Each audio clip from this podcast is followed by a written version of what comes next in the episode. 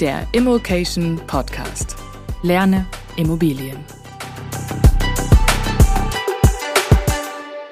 Steigen die Bauzinsen noch weiter oder haben wir den Peak vielleicht sogar schon erreicht? Geht es jetzt wieder runter? Wie sollte man jetzt eine Immobilie finanzieren? Sollte man lange festschreiben oder nicht? Darüber gab es ein spannendes Interview mit Kurt Neuwirth, von dem ich euch kurz erzählen möchte, es kommentieren möchte und meine Meinung dazu teilen möchte. Los geht's.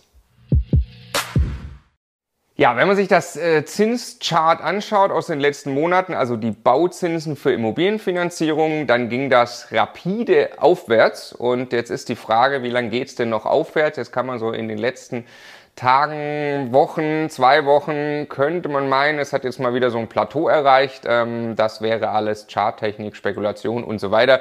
Ich glaube, dass das äh, Quatsch ist, dass man das am Chart ablesen kann, aber äh, die Frage stellt sich natürlich trotzdem, wie geht's jetzt weiter? Und ähm, ich möchte gerne euch so viele Meinungen dazu oder Perspektiven auch irgendwie präsentieren wie möglich, weil äh, das ist logischerweise nicht eindeutig und niemand weiß das. Und eine sehr spannende Meinung, wie ich finde, hat Kurt Neuwirth. Er ist selbst Finanzierungsvermittler, Berater und ähm, ich würde mal sagen Zinsexperte hat man auch schon ein paar Sachen von ihm gelesen, denke ich. Und er hat jetzt ein Interview gegeben in der Immobilienzeitung. Also darauf beziehe ich mich so, na, was er da in dem Interview gesagt hat und kommentiert es dann mit eigener Meinung.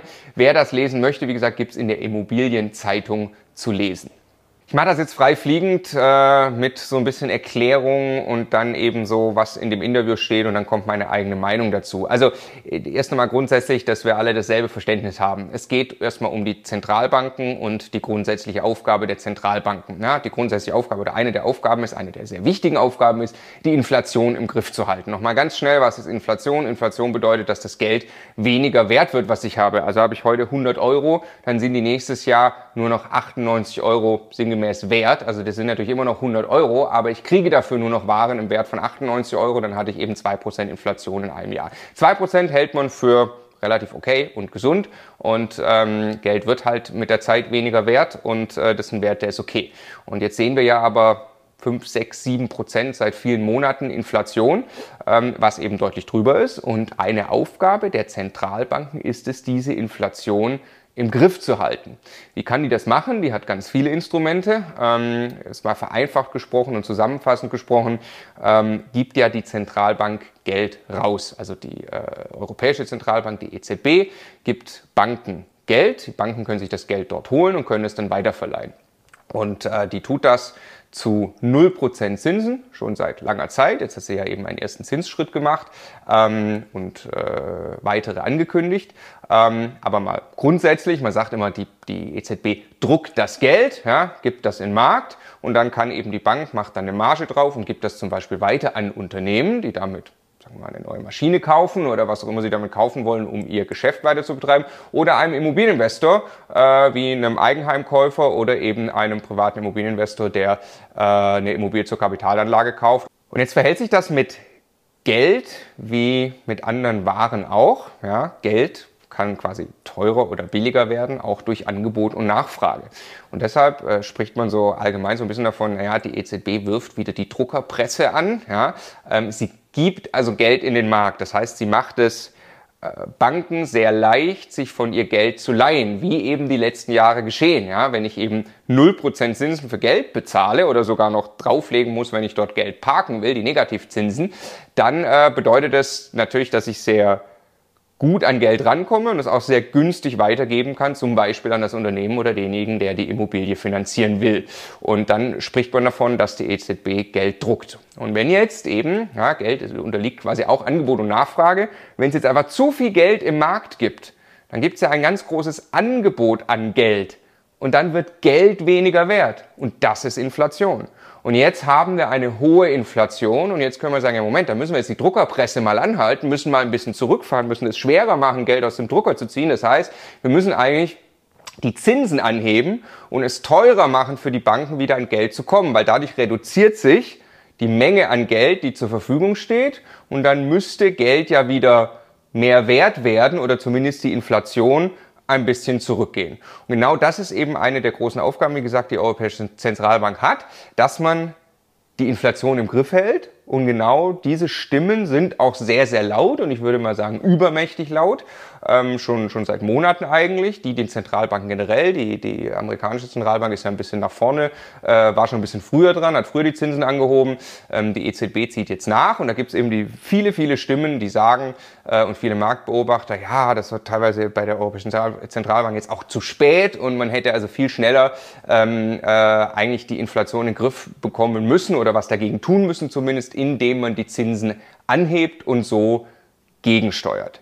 Genau, das ist jetzt eigentlich so, so die vorherrschende Meinung. Wir sehen eine Inflation, die nach wie vor weiter hoch ist. Immer wieder, wenn ein neuer Bericht rauskommt, äh, ja, geht leider weiter mit der Inflation. Sie bleibt auf einem sehr hohen Niveau, 5, 6, 7 Prozent, ähm, wie auch immer und, und in welchem Land genau gemessen. Aber sie bleibt sehr hoch. Und jetzt ist so, würde ich mal sagen, die vorherrschende Meinung, die man, die man meistens hört, naja, jetzt muss man schnell weitere Zinsschritte, die Zentralbanken müssen schnell weitere Zinsen draufpacken, bis man endlich diese Inflation im Griff hat.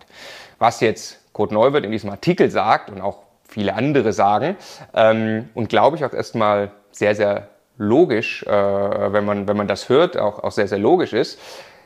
Die Inflation, die wir gerade haben, die haben wir nicht deshalb, weil zu viel Geld in den Markt geschwemmt wurde, sondern die Inflation haben wir deshalb, weil es ein Problem an der Angebotsseite gibt. Also Waren und Güter hat man einfach nicht genug und dadurch werden sie teurer. Ja? Und zwar ausgelöst, weiß jeder, durch die Pandemie erstmal, die Lieferkettenengpässe über die ganze Welt verursacht hat, in einem Maße, wie man das auch einfach nicht vorhersehen konnte und wusste.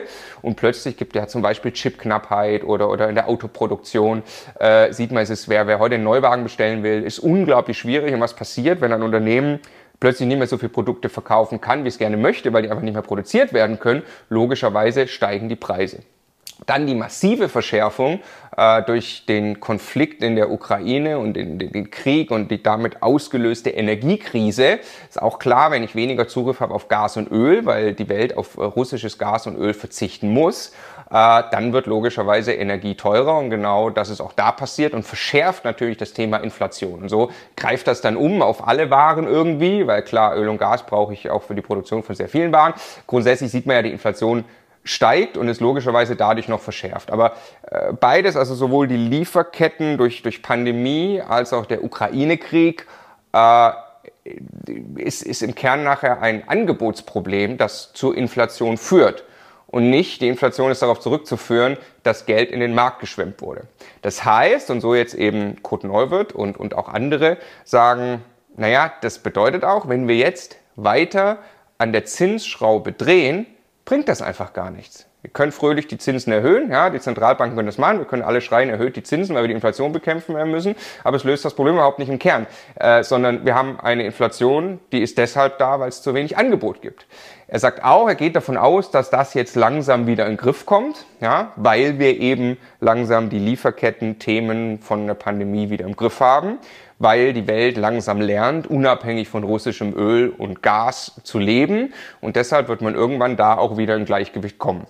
Aber grundsätzlich, natürlich haben wir jetzt ganz, ganz schwere Zeiten erstmal, also wirklich auch global gesehen, äh, zu überstehen. Und wir haben dieses große Problem mit Angebotsknappheit. Deshalb führt das auch zwangsläufig zu einer Rezession. Ja, das äh, sagt auch er, zumindest interpretiere ich das so. Ähm, es stehen uns schwere Zeiten bevor, das glaube übrigens auch ich persönlich. Ja, es macht auch total Sinn bei dieser Gemengelage.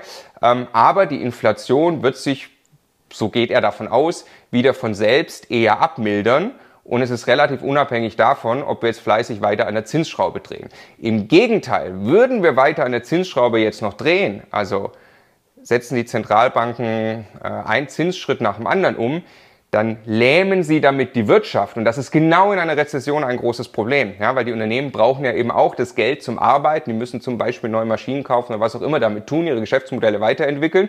Und wenn ich es denen schwerer mache, an Geld zu kommen, dann äh, wird es schwerer für die Unternehmen gut zu wirtschaften und ich gehe in eine Rezession. Ja? Und genau ähm, das ist ein Zusammenhang, der ist, der ist äh, denke ich mal, klar. Äh, wenn die Zinsen angehoben werden, dann ist auch schwierig für die Börse. Ja? Es ist einfach schwierig grundsätzlich für Unternehmen gut zu wirtschaften und deshalb wirkt man die Wirtschaft ab in eigentlich dem guten Gedanken, man würde damit zumindest die Inflation wenigstens bekämpfen, aber genau das tut man eigentlich nicht, so zumindest diese These. Ja, und so kommt er eben dann auch zu der These und sagt, die Leute, die in den letzten Wochen sich die Zinsen beim Immobilienkauf für 10 Jahre festgeschrieben haben, die gehören jetzt zu den Verlierern, weil ab jetzt geht es ja wieder runter. Und die haben ja hohe Preise aus den letzten Jahren, die Preise sind ja gestiegen bei Immobilien, bezahlt und gleichzeitig die höheren Zinsen jetzt für lange Zeit festgeschrieben. Und er sagt, auch, auch grundsätzlich, variable Finanzierung war rückwirkend immer das Bessere, wenn man es in Zahlen analysiert, also über Jahrzehnte sich wirklich anschaut, war die variable Finanzierung. Also ich schreibe die Zinsen gar nicht fest, sondern ich lasse die Zinsen immer rauf und runter gehen in meiner Bankrate, die ich an die Bank bezahlen muss nach dem Kauf einer Immobilie. Ähm, war es immer die bessere Idee, variabel zu bleiben, statt festzuschreiben. Und ganz speziell jetzt eben, in den letzten Wochen, wer am Peak festgeschrieben hat, logischerweise würde sich in einem halben Jahr oder Jahr, gehen denn die Zinsen jetzt wieder runter, ärgern, dass er diesen Höchststand festgeschrieben hat. Jetzt noch meine persönliche Meinung dazu. Ähm, also ich finde das erstmal eine unglaublich spannende These und tatsächlich auch bin da in weiten Teilen einig von dem, was ich glaube, was passiert. Aber da liegt auch so ein bisschen die, glaube ich, die, die, die Differenz oder das Problem. Ähm, äh, ich glaube, man sollte vorsichtig damit sein, ähm, jetzt zu sagen, das ist, das ist die These, die ich habe und jetzt richte ich alles darauf aus, dass genau das passiert. Aber im Detail. ich glaube auch, dass die Inflation durch äh, Angebotsknappheit verursacht ist, macht ja Sinn, ist glaube ich auch total nachvollziehbar, dass es eine Angebotsknappheit gibt und dass es auch eine Energiekrise oder steigende Energiepreise gibt durch die Angebotsknappheit, weil man nicht mehr auf russische Energie zugreifen darf, kann und sollte. Ähm, also da, da vollkommen einig dazu. Ist der Zinspeak erreicht oder ist jetzt die, die, das, also ist wirklich Glaskugel. Ich kann nicht vorhersagen, wie sehr die EZB jetzt eben auch dieser These folgt und sagt, na ja, moderate Zinsschritte ja, aber ich darf auf gar keinen Fall die Wirtschaft abwürgen und ganz vorsichtig vorgeht. Ähm, ich kann auch überhaupt nicht sagen, ob in den nächsten Monaten äh, die Inflation jetzt von selber wieder runterkommt.